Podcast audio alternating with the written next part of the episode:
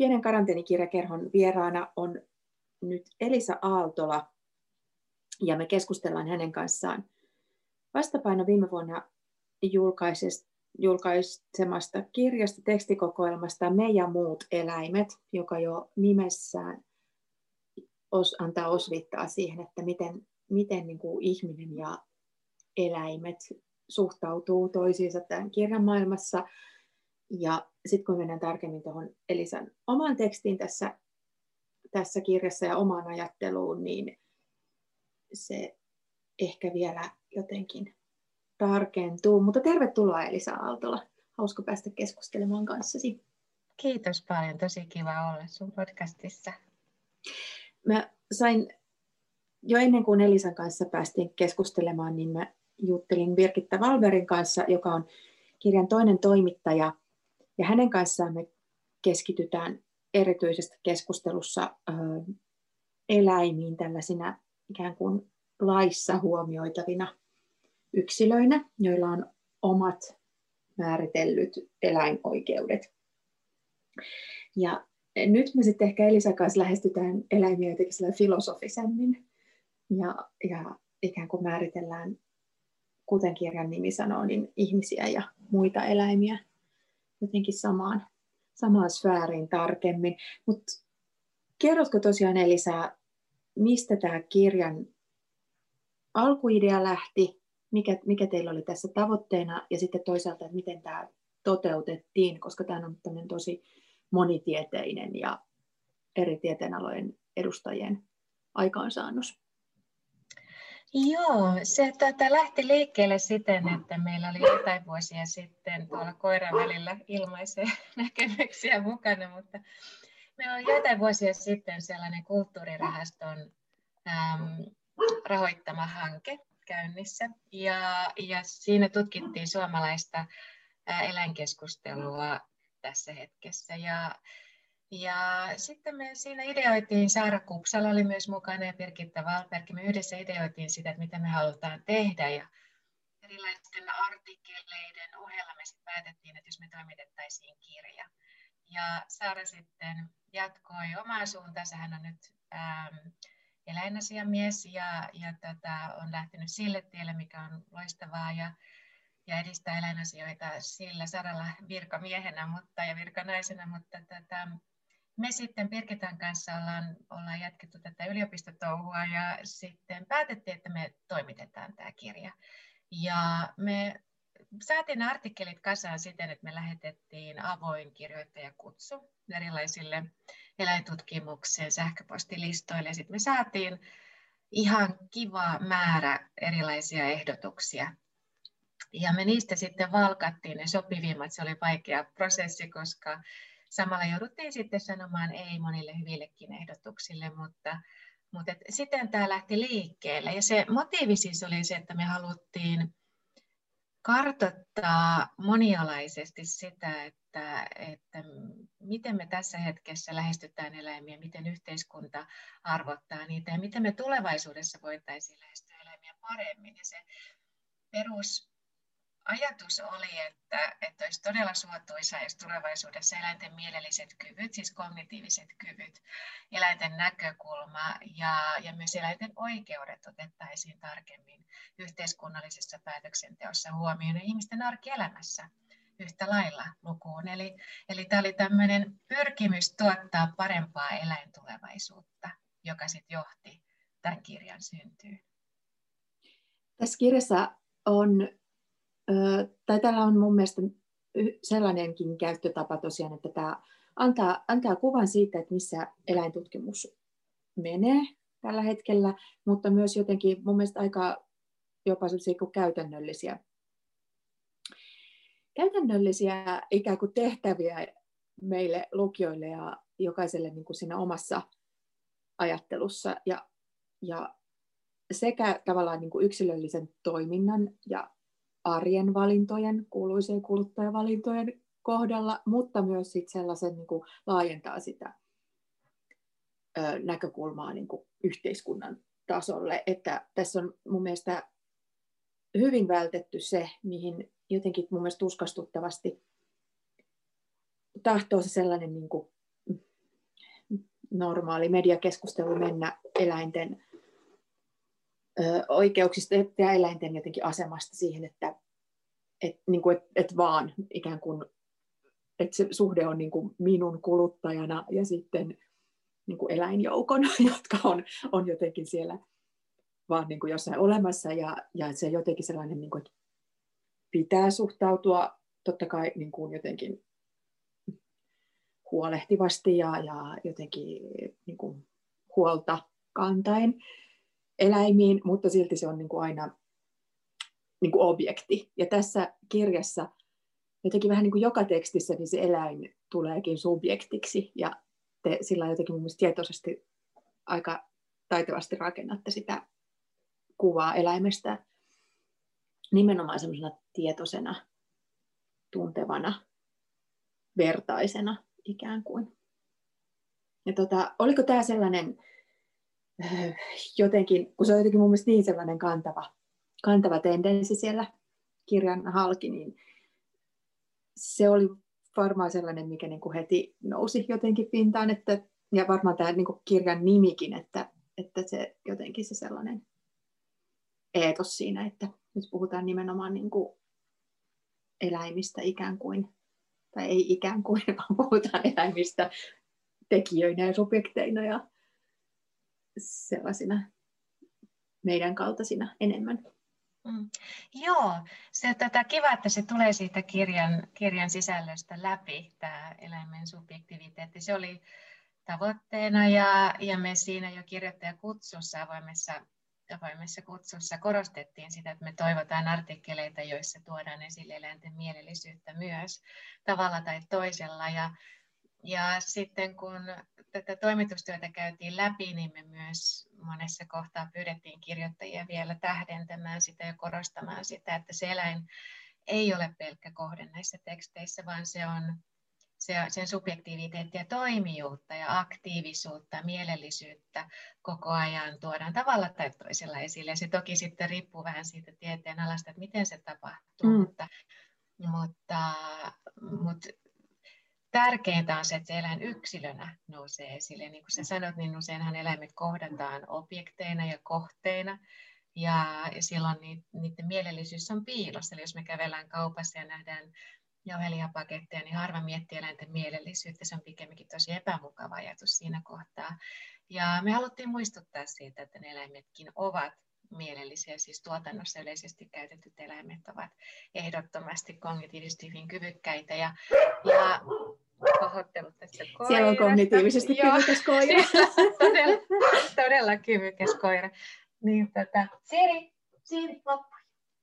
Niin, niin tota, toivotaan, että hän kuuntelee, mutta joo, että et ehdottomasti tavoitteena oli sen subjektiviteetin alleviivaaminen. Ja, ja semmoisen passiivista objektiutta ja kohteenomaisuutta korostavan eläinkuvan kyseenalaistaminen on tässä yhtenä lähtökohtana. Ja ehkä se, tässä on siis mukana tosi monia erilaisia tieteitä ja, ja ehkä tässä niin kuin tieteitä ja taiteita yhdistävässä osiossa ja niissä teksteissä, joissa aihetta lähestytään myös taiteiden kautta, niin niissä se subjektiviteetti sitten ehkä saa ne kaikkein pisimmälle menevät siivet. Mm-hmm. Ja kun puhutaan kielestä ja kirjallisuudesta ja kuvataiteesta ja siitä, että miten sielläkin on usein sitten eläin ollut objektin asemassa ja, ja sitten ehkä semmoiset alat antaa mahdollisuuksia myös puhua siitä eläimen yksilöydestä uudella tavalla, kaikkein parhaiten. Piti just kysyä, että oliko, tuliko sulle teosta kootessa ja toimittaessa ja kirjoittajien kanssa keskustellessa niin jotain, et, tai että minkälaiset alat nousi yllättävinä tai, tai tekstit nousi jotenkin ehkä yllättävinä tai toi sinun ajatteluun jotain uutta mahdollisesti tämän prosessin aikana? Siis nämä kaikki toi, siis ehdottomasti näistä jokainen, jokainen teksti oli semmoinen, mikä, mikä sisälsi mulle paljon uutta ja mikä herätti paljon ajatuksia. Mä koen olevani niin kuin, niin kuin tätä pieni lapsi karkkikaupassa, kun mä luin näitä, koska yhtäkkiä edessä oli kaikenlaista sellaista, mistä avautuu uusia, uusia näköaloja myös koulintuneelle eläintutkijalle. Ja, mm-hmm. ja, ja, tota, ja mukana on paljon uudenlaisia erilaisia lähtökohtia. Ja lähtien jo, jo siitä, että, että miten tämä kirja alkaa, että siinä puhutaan, puhutaan ensiksi historian tutkimuksen äänellä ja puhutaan siitä, että miten eläimiä on historian tutkimuksessa asemoitu ja, ja kohdeltu. Ja se oli mulle uusi tieto, vaikka mulla jonkinlainen käsitys on ehkä ollut, mutta ei ollenkaan niin, niin syväluotava kuin mitä nämä kirjoittajat sitten tuo esille. Ähm, et, et, et, historian tutkimuksessakin eläin on ollut äänetön ja, ja näkymätön ja ennen kaikkea objekti. Ja se eläimen toimijuus puuttuu historian tutkimuksesta hyvin pitkälle. Ja he sitten koitti tuoda tätä Otto Latva ja Heta Lähdesmäki historioitsijana ja kulttuurihistorioitsijana tätä eläinten subjektiviteettia myös sinne historian tutkimukseen. Ja sitten sit Liisa Kaski käsittelee oivallisesti sitä, miten antiikin ajalla on eläimiä hahmotettu ja mitä meillä on nykyhetkessä opittavaa siitä kaikesta. Mm-hmm. Eli jo tämmöiset toi tosi paljon uutta, uutta tietoa mulle, tämmöiset historialliset katsaukset, katsaukset, mutta toki nämä kaikki tekstit sisältää semmoista, mikä, mikä sitten säväytti minua erityisen paljon. Sä olet itse histori- äh, anteeksi, filosofian tutkija ja, ja tota, koko urasi käsitellyt eläimiä, eläinten, onko eläintutkimus ikään kuin, koiko että se on sinun uh, leipälaji. Joo, siis mä tämä eläintutkimus on monelle varmasti vieras termi. Ähm, on olemassa monenlaista eläintutkimusta ja osa siitä on biologista. Ja, ja mm-hmm. se eläintutkimus, mihin mä viittaan, on nimenomaan yhteiskuntatieteellistä ja humanistista. Ja se tarkoittaa monialaista eläintutkimusta, missä missä kartoitetaan eri tieteenalojen kautta sitä, mikä on ihmisen suhde muihin eläimiin ja miten, miten eläintä on määritetty ja hahmotettu ja kuvattu siinä omassa tieteenalassa ja, ja mitä, mitä sovelluksia sillä oman tieteenalan eläinkuvalla ja siinä olevilla, siihen kohdistuvilla muutoksilla voisi olla yhteiskunnan kannalta. Eli tämä on se eläin, eläintieteen, eläintutkimuksen laajempi kenttä, mutta sitten toki mun oma oppiaine on filosofia, ja mä lähestyn asian nimenomaan filosofian kautta. Eli, eli ennen kaikkea olen filosofia, sitten toisiaisesti myös eläintutkija.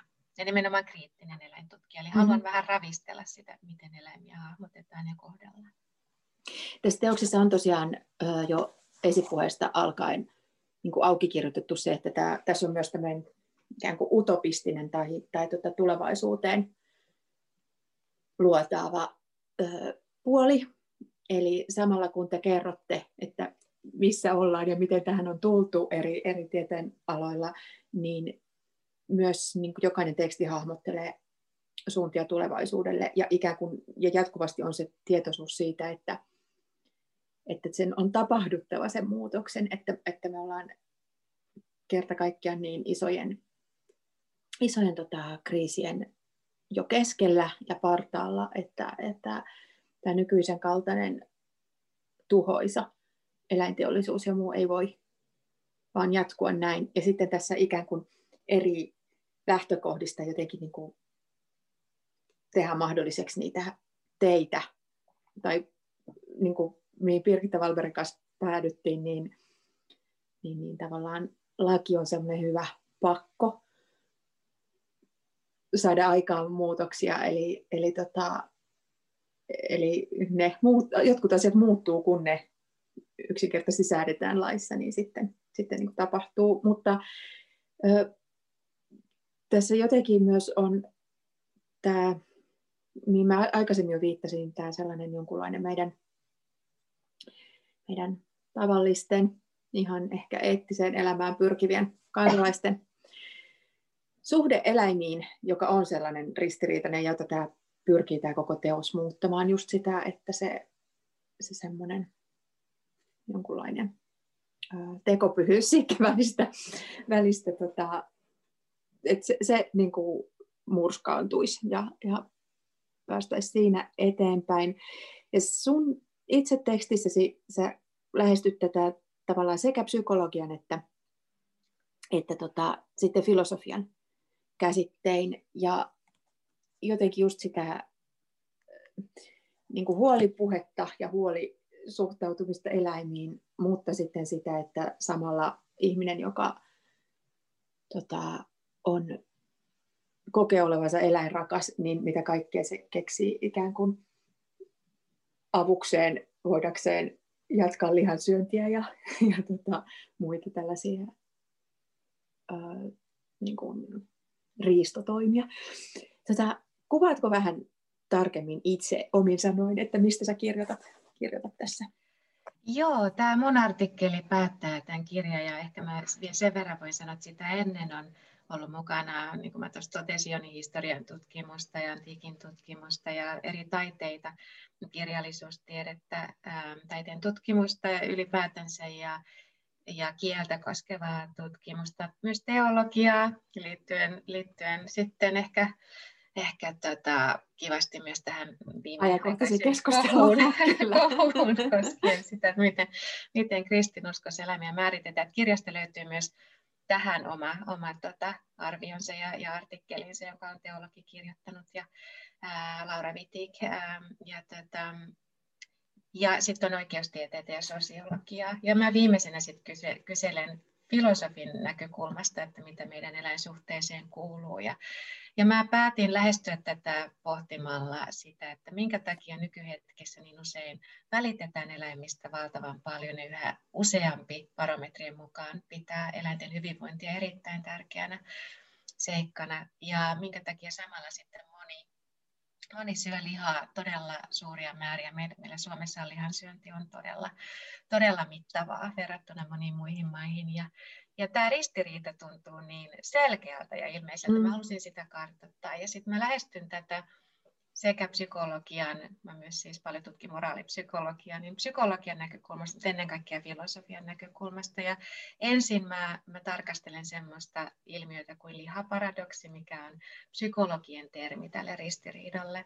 Eli he pitää sitä paradoksaalisena, että ihmiset välittävät eläimistä yhä enemmän ja samalla saattavat jopa syödä enemmän lihaa kuin aiemmin. Ja Eikö Suomessa varsinkin lihasyönti se on niin kuin kasvanut koko semmoisen 20 vuotta? Joo, tosin, joo, mutta nyt on onneksi tapahtunut käänne alaspäin, että ihan Ää, ja nyt viime pari, aikoina. Joo, viime aikoina. Eli, eli vuosi pari on nyt tultu alaspäin lihan kulutuksessa. Se on todella suotuisa juttu. Mm-hmm. Ja, ja tota, mutta silti se on edelleen hyvin korkealla. Se joo, ja jotenkin se, ja jotenkin se äh, tota, on nimenomaan se paradoksi siinä, että, että kuinka paljon toisaalta on esimerkiksi mun aikuisiän, eli semmoiset reilu 20 vuotta, ikään kuin ollut paljon puhetta eläinoikeuksista ja kasvissyönnistä ja, ja kaikki sellaiset tuntuu lisääntyneen, mutta sitten se trendi on tosiaan ollut niin kuin lihan kulutuksen niin kuin, ja siis semmoinen niin kuin räjähdysmäinen lisääntyminen, että ei, ei edes vaan niin kuin vähän, vaan Joo. tosi paljon. Mutta joo, saat jatkaa. Kyllä, kyllä. joo, ja tämä on just, just tämä ilmiö on kiinnostava, tämä ristiriita, että meidän arvot selkeästi on eläinmyönteisempiä yhä useammalla, ja, ja, ja tämmöinen eläinmyönteisyys kasvaa nopeaa vauhtia, puhe eläinoikeuksista ja eläinten hyvinvoinnista edistyy, mutta sitten samalla tosiaan eläimiä kohdellaan yhä huonommalla tavalla eläinteollisuudessa. Suomikin on täynnä eläinteollisuutta, eli nykyinen eläintuotanto on hyvin teollista ja eläinten kohtelu on huonompaa, koska eläinmäärät on suurempia ja, ja se ylipäätänsä se eläinten jalostus on hyvin rajua. Ja, ja tota, seurauksena on monia fysiologisia ongelmia sitten niille eläimille itselleen. Ja, ja tota, psykologiassa nämä selitykset, jotka sit koskee tätä lihaparadoksia, on, on muun muassa se, että, että ihmiset, kun heillä on tällainen ristiriita käynnissä, niin he ylläpitää sitä erottamalla toisistaan sen lihan alkuperän ja itse lihan. Eli he samalla kokee olevansa hyvin eläinrakkaita ja, ja välittävänsä eläimistä, ja silti voivansa syödä lihaa, koska se liha erotetaan eläimestä. Eli mielikuvissa syntyy semmoinen sellainen eronteko, ja, ja liha on vain ruokaa, se ei ole elävä eläin, se ei ole tietenkään, tietenkään enää elossa, se ei ole eläinyksilö, ja siihen luodaan tosiaan tämmöinen valtava eronteko, ja mm-hmm. kutsutaan myös kognitiiviseksi dissonanssiksi, ja, ja, tota, ja jopa dissosiaatiotermi on tässä kohtaa käytetty. Ja yksi selitysmalli on, se, on ollut se, psykologian mielessä, että, että tähän tarvittaisiin empatiaa. On havaittu koetilanteessa, että jos muistutetaan ihmisiä siitä, että sen lihan taustalla on eläinyksilö, jolla on mieli, niin ihmisten halu syödä lihaa alenee. Ja sen takia eläinten yksilöidestä ja mielestä puhuminen on tärkeää ja se pitää tuoda sen lihan kulutuksen luo, eli ruokapöytiin ja ruokakauppoihin, jotta se dissonanssi muuttuu tosi vaikeaksi, jotta meitä aina muistutetaan siellä supermarketissa ja lähikaupassa, että se liha tulee elävästä eläimistä. Ja, ja tätä sitten mä lähestyin tätä akraasian näkökulmasta. Ja akraasia on semmoinen vanha filosofinen mm-hmm. Jolla viitataan siihen, että, että ihminen usein toimii tietoaan ja arvojaan vastoin. Ja, ja tätä on sitten pidetty filosofian puitteissa tosi merkillisenä, koska usein länsimainen filosofia olettaa, että ihminen on hyvin järkevä ja rationaalinen. Eli miten rationaalinen olento saattaa, saattaa toimia järkeään vastaan, miten tämä on mahdollista.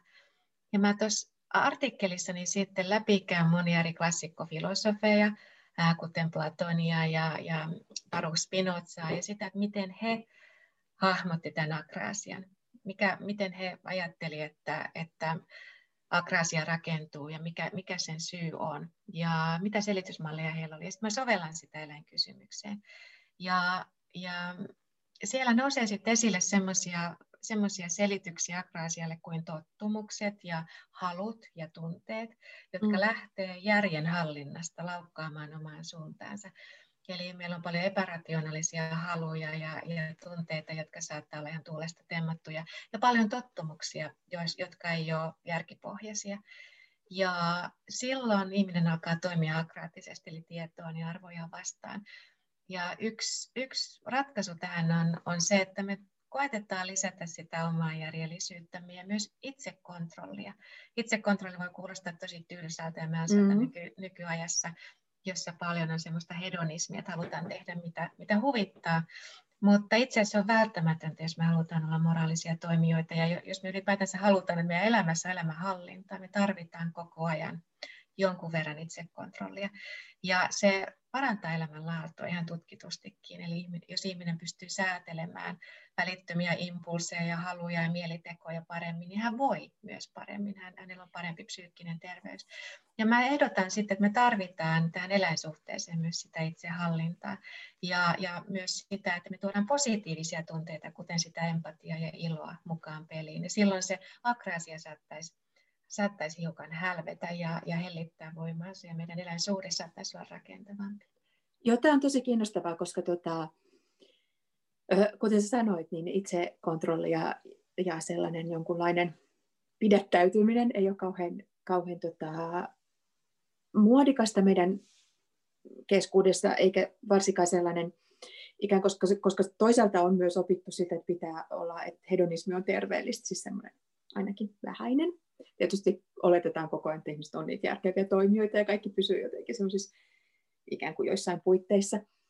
Mutta tota, se ilon ja empatian näkökulma tässä mielessä on mielestäni tosi kiinnostavia, se, miten sä löydät just Spinozalta esimerkiksi ilon, ilon ajatuksen ja, ja niitä aiheita, niin se on, se on tässä mun mielestä tosi hauska tapa jotenkin kääntää vähän päälailleen sitä meidän ajatusta ja sitten se lopulta, koska musta tuntuu, että nykyihmisille pitää vähän perustella kaikki sillä lailla, että tästä on kuitenkin niin kuin sinulle yksilönä jossain vaiheessa hyötyä ja iloa, niin, niin ikään kuin sitten siitä kontrollin lisäämisestä onkin ikään kuin pidempää iloa. että et lyhyistä hedonistista nautinnoista pääseekin johonkin parempaan. Joo. Kyllä, ja, ja sitähän tarvitaan, jotta me voidaan kohdata ilmastonmuutos rakentavammin ja, ja lajisukupuutto. Me eletään nyt kuudetta lajisukupuuttoaaltoa. Meidän täytyy tehdä jotain nopeasti. Mm. Ja samalla eläimet voi, voi huonommin kuin koskaan. Ja niitä me käytetään ihmislajina globaalisti 70 miljardia maa-eläintä eläintuotannossa vuosittain. Ja eli, eli nämä määrät on valtavia. Ihan ja, niinpä. Joo, kyllä. Ja me tarvitaan siis nopeita ratkaisuja. Ja, ja se, että että tuodaan sitä hallintaa ja, ja kontrollia, se on ihan välttämätöntä. Me voidaan olla täällä niin kuin hellunkanat ja, ja, tätä, ja säheltää miten sattuu ja, ja mm. kuluttaa miten sattuu, vaan meidän nyt täytyy olla aikuisia viimein ja, ja myös lännessä ja, ja pyrkiä siihen, että me tehdään, tehdään järkeviä ratkaisuja ja lopulta se palvelee meidän omaa etua, koska myös ihmislajin selviytyminen on siitä kiinni ja meidän yksilö, yksilötason myös elämänlaatu on siitä kiinni, koska mitä paremmin muu planeetta ja muut eläimet voi, sitä paremmin myös meidän ihmiseläimet voidaan.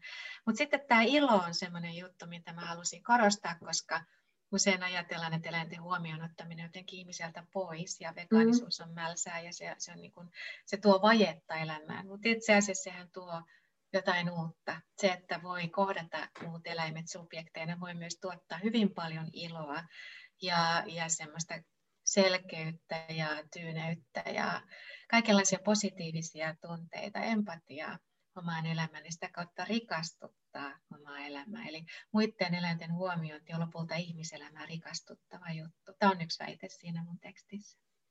Joo, ja jotenkin se empatian arvostamisen lisääntyminen auttaa myös sit rikkomaan ehkä sellaisia jotain vaikka perinteisiä sukupuolirooleja tai tällaista ja niin kuin jotenkin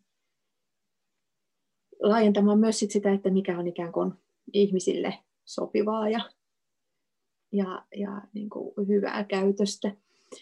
Tota, tästä tuli vielä mieleen se, että tämä on, koska niin helposti äh, kun, kun niin kuin puhuu ja mitä enemmän siis tieto lisää tuskaa, just kun ajattelee sitä niin kuin valtavaa skaalaa, mikä on vaikka lihateollisuuden, eläinteollisuuden niin kuin määrä maailmassa ja just niin kuin nyt esimerkiksi tämä pandemia, jonka keskellä olemme toista vuotta, ja, ja kaikki tämä, niin ö, jotenkin toi sun ilon tuominen ja sellaisten jonkunlaisten niin kuin oikeiden tunteiden tuominen tähän keskusteluun on tosi tärkeää, jolloin se ei ole vaan sellaista ikään kuin just sit taas ehkä sitä dissonanssia lisäävää sellaista, että mä kyllä tiedän, miten pitäisi toimia oikein, mutta mä olen vaan yksi ihminen ja, ja nämä asiat on niin isoja, että sitten tulee vaan se voimattomuuden tunne. Niin jonkunlaisessa tällaisessa ehkä sit voi olla jopa semmoista niin kuin, ikään kuin tulevaisuususkoa luovaa ja, ja semmoista jaksamista ainakin, ainakin luovaa ja jonkunlaista niin uutta sävyä tuohon keskusteluun mun mielestä tästä, tästä tulee. Joo, se, se Paru Spinoza, johon jonka tota, filosofia mä tässä artikkelissa hiukan sovellan, niin hän korosti sitä, että ilo motivoi meitä myös seuraamaan hyvää ja, mm-hmm. ja toimimaan oikein. Ja, ja, tota, ja hän sitten sit tosiaan myös järjen, eli järki, jär, järjen seuraaminen tuottaa iloa ja se edelleen saa meidät hahmottamaan, mikä on hyvää ja mikä on oikein ja, ja motivoi elämää ylipäätänsä. Hän puhuu siitä, kuinka se lisää elämän voimaa, sellaista vitaalisuutta, energisyyttä ja ylläpitää lopulta elämää, eli ilollis elämää ylläpitävä tunne. Ja, ja mä ajattelen hyvin samalla tapaa tässä eläinsuhteessa, eli me tarvitaan sitä iloa, jotta me motivoidutaan tekemään oikeita, kestäviä ja moraalisesti hyviä ratkaisuja suhteessa muihin lajeihin. Ja se ilo samalla sit voi motivoida ja vitalisoida ihmisen omaa olemista ja tuottaa semmoista uutta elämän energiaa, jolloin tosiaan huomaa, että todellisuus voi paremmin ja, ja omakin elämä on rikkaampaa, kun me toimitaan niin, että me otetaan myös muut lajit huomioon. Eli se on lopulta semmoinen paljonkin lisäarvoa ihmiselämään tuova juttu ja nimenomaan semmoista motivaatiota ja energisyyttä, vitaalisuutta lisäävä asia parhaimmillaan. Ja sitten sen takia sitten olisi hyvä korostaa yhä enemmän myös eläinsuhteita. Mm-hmm, kyllä. Sä tuot tässä tekstissä myös esiin ikään kuin yhteiskunnan tason.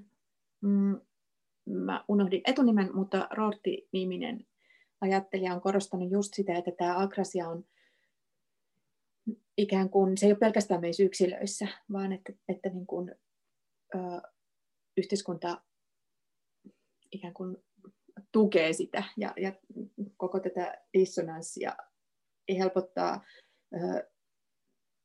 Ja tässä on mun mielestä se jotenkin just tärkeä elementti tässä keskustelussa on se, että kaikki ei vaan, kaikki ei vaan jotenkin niin kuin kutistuisi yksilön valinnoiksi, vaan että, että niin kuin me todella voitaisiin puuttua niihin, niihin isoihin, isoihin rakenteisiin. Millä tavalla sä näet jotenkin filosofian roolin ja eläintutkimuksen roolin sitten tässä, tässä ikään kuin, niin kuin isossa kuvassa? Ja siihen, että mitä sille voi tehdä ja voiko sille tehdä jotain. Joo, sille kyllä, siis tä, sille voi tehdä jotain ja, ja eläintutkimuksella ja filosofiallakin voi siinä olla oma roolinsa. Se yhteiskunnallinen ulottuvuus on hyvin tärkeä. Ja tosiaan tämä, että filosofia tässä mietit on Emily Rortia ja hän on puhunut siitä, miten yhteiskunta tuottaa agrasia ihan sillä, että se kertoo meille, että eri arvot pätee, pätee tota eri yhteisöissä. Eli mm-hmm. työelämässä meille saatetaan korostaa kilpailua ja jopa epäempaattisuutta ja semmoista jatkuvaa hierarkisuutta ja voiton ja oman edun tavoittelua, egoismia ja sitten perhe-elämässä taas empatia ja toisten huomioon ottamista ja muuta. Ja, ja näitä erilaisia pienyhteisöjä ja tämmöisiä sisäryhmiä on yhteiskunnassa valtava määrä ja sitten me aletaan olla vähän kaoottisessa tilanteessa, että eri arvot pätee eri, eri paikoissa ja me ei enää tiedetä, että mikä on oikein. Me ei oikein Aivan. enää, enää tätä tiedetä. Tässä ajassa sen näkee helposti, että samaan aikaan puhutaan paljon siitä, että pitää menestyä ja olla egoistinen ja häikäilemätön jopa ja tuoda mm. oma itseä esille. Ja sitten taas puhutaan empatian merkityksestä ja nöyryydestä ja muusta. On paljon kilpailevia arvoja. Ja, ja tämä sitten Rortin mukaan voi johtaa siihen agraasiaan. Ja mä ajattelen, että se voi johtaa siihen myös eläin, eläinten kohdalla siis meidän eläinsuhteen kohdalla sikäli, että tämmöinen, tämä kutsun sekasyön akraasiaksi, niin mm. alkaa kukoistaa silloin, kun meille kerrotaan yhtäältä, että on ok syödä muita eläimiä, itse asiassa täytyy syödä muita eläimiä, mainonta ja markkinointi ja koululaitos kertoo, että eläimiä pitää syödä. Mutta sitten toisaalta meille kerrotaan, että eläimistä pitää välittää, eläinten hyvinvointi on tärkeää. Eli taas ollaan ristiriitojen äärellä ja tämä saattaa sitten lisätä sitä sekasyön akraasia. Ja tähän tarvitaan sitten yhteiskunnallisia työkaluja, koska tämä on myös yhteiskunnallinen ongelma. Ja tässä kirjassa sitten käsitellään monia semmoisia laajempia instituutioita, jotka voi tuoda tilanteeseen helpotusta. Mä tuossa aiemmin unohdin mainita, että tässä on myös kasvatustieteet mukana, mm. ja se on mielestäni yksi tosi tärkeä, tärkeä tota, tutkimusala, koska jo siellä koulussa ja, ja varhaiskasvatuksessa ja myöhemmässä kasvatuksessa ja koulutuksessa meille, meille opetetaan eläimiä koskevia arvoja ja sitä, miten eläimiä tulee ja saa kohdella. Ja, ja tota Maria Saari sitten, joka, joka kirjoittaa nyt väitöskirjaa näistä aiheista, niin hän väittää, että me tarvitaan ihan uudenlaista äm, jo varhaiskasvatusta ja, ja tota, alakoulukasvatusta liittyen ää, eläimiin. Eli koulussa pitäisi ottaa tämä huomioon. Tämähän on yhteiskunnallinen kysymys. Mutta sitten mm-hmm. se Birgitta Valberg ja, ja Tarja Koskela, jotka, jotka kirjoittaa oikeustieteiden näkökulmasta he puhuvat siitä, miten oikeustieteet tuo yhteiskunnallista muutosta eläinkysymykseen. Ja, ja, ja sitten tässä kirjassa käsitellään sitä, että miten jo kieli ja, ja tosiaan kirjallisuus mm. ja ylipäätään erilaiset sosiaaliset, yhteiskunnalliset rakenteet sosiologian näkökulmasta voi tuoda helpotusta siihen, että miten me muita eläimiä kohdellaan. Eli tässä kirjassa hyvin vahvasti otetaan se yhteiskunta Kyllä. mukaan, eli missään nimessä kaikki on yksilöstä kiinni, mutta sitten samalla se yksilökin on tosi merkityksellinen, niin. eli, eli sekin täytyy huomioida, ja, mm-hmm. ja se kiinnostaa minua itseäni tosi paljon, että mikä yksilö, yksilön arvomaailmassa vaikuttaa siihen eläinsuhteeseen ja moraalipsykologiassa vaikuttaa siihen. Ja sitten sit, sit myös se, että miten tämä yksilötaso liittyy siihen yhteiskunnalliseen tasoon ja miten ne ylläpitää toisiaan ja ruokkii Niinpä. toisiaan. Joo. Eli... Joo, ja jotenkin ja se, niin, kuin, niin, että ne on koko ajan niin lujasti tekemisissä toistensa kanssa ja vaikuttaa toisiinsa ja sitten toisaalta, jotta yksilö motivoituisi ää, vaikka vaatimaan tai toimimaan niin kuin mahdollisissa uusissa yhteiskunnallisissa puitteissa, niin se tarvitsee tämän ikään kuin psykologisen tai filosofisen jotenkin motivaation ja Joo. pohjan sinne.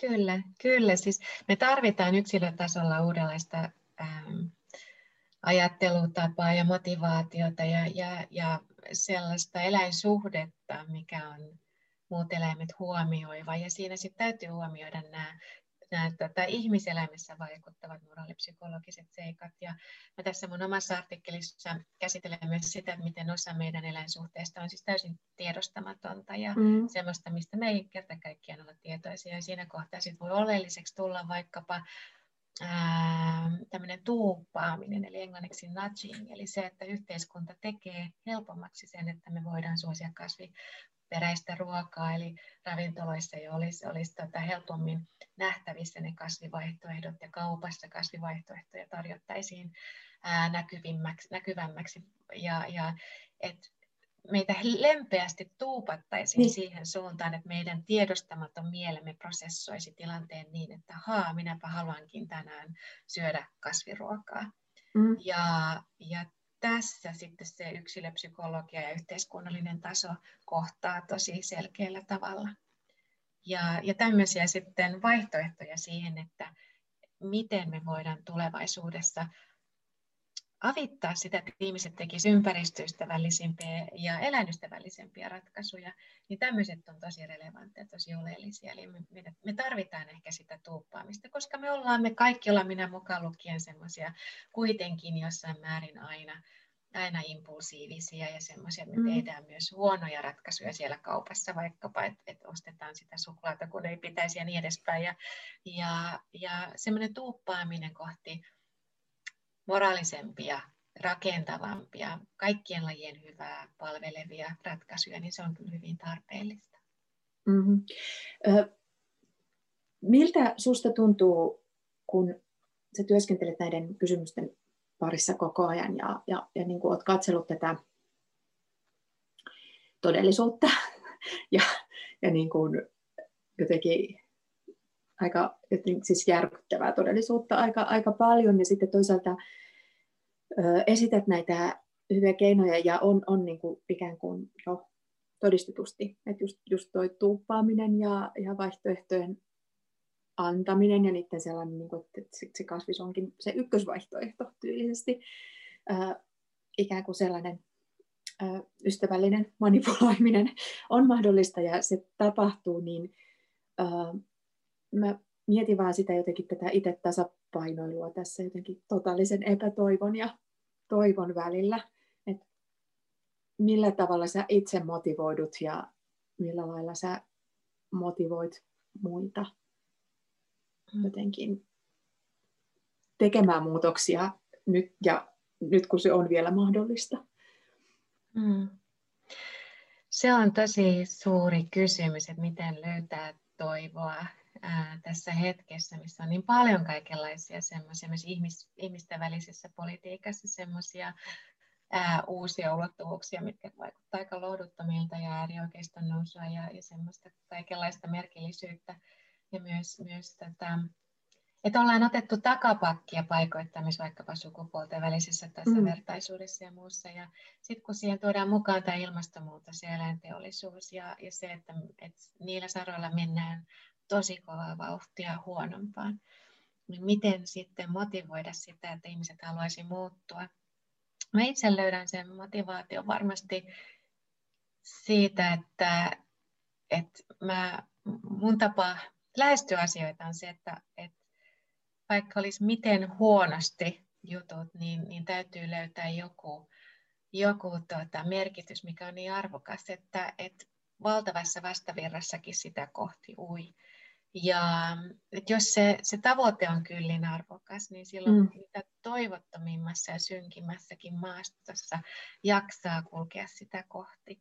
Ja mun mielestä se semmoinen utopia, mitä tässä kirjassakin nostetaan johdannossa esille, se utopia siitä, mikä, mikä, mitä mä toivon, että olisi myös realismia lopulta, siitä, että, että muut eläimet ja myös ihmiseläin, muu luonto voisivat yhdessä paremmin ilman, että ihmisen täytyy irrottautua muista lajeista ikään kuin maailmankuninkaaksi ja, ja hallita ja manipuloida ja hyötykäyttää semmoisella tavalla, mikä, mikä estää elämän mahdollisuuksia muilta olennolta ja köyhdyttää luontoa.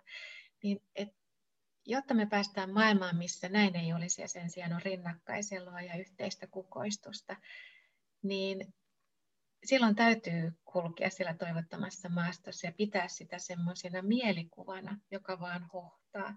Eli se, se itsessään on jo niin arvokas ja merkityksellinen päämäärä, että sen, sitä kohtihan kulkee vaikka mitä tapahtuisi. Mm. Vaikka, se, vaikka se vaikuttaisi epätodennäköiseltä, että sinne päästään, niin sen arvo on niin suuri. Mikä olisi kauniimpi maailma kuin sellainen, missä muutkin lajit voi hyvin ja ihmiseläin itse hyvin.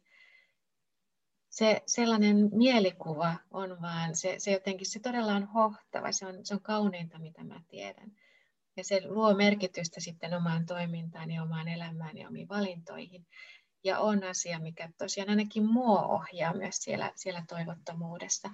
Ja mä toivon, nyt sitten tässä, tässä tota, ehkä hyvä sana käytettäväksi, että mä toivon, että, että muutkin, muutkin tota, pitää mielessä sitä, että mikä se on se tavoite. Ja ehkä mä siitä sitten mun omassa työssä koitan puhua, että mikä se, mikä se on se tavoite, että miksi se on tärkeä, miksi sinne täytyisi koettaa myös toivottamissa maastoissa, miksi sitä kohti täytyisi kulkea. Ja tässä kirjassa koitetaan sitä samaa, eri kirjoittajat koettaa puhua siitä, siitä paremmasta tulevaisuudesta, mitä aina kannattaa tavoitella, vaikka tilanne olisi mikä. Sieltä se toivo sitten myös löytyy, sen arvosta. Hyvä.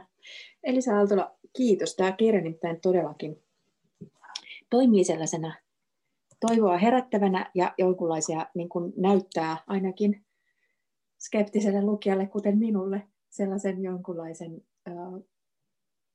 niin laajan kuvan, että, että asiat on mahdollisia ja, että, ja ensinnäkin se on hirveän kiinnostavaa, että kuinka niin kuin moni, monipuolisesti tätä asiaa on lähestytty ja kuinka monelta kantilta. Ja sitten siinä jotenkin ihanasti just kiiltää se utopinen, tällä hetkellä utopistiselta vaikuttava, mutta ehkä jo jonkun ajan kuluttua ei, ei niinkään epätodelliselta.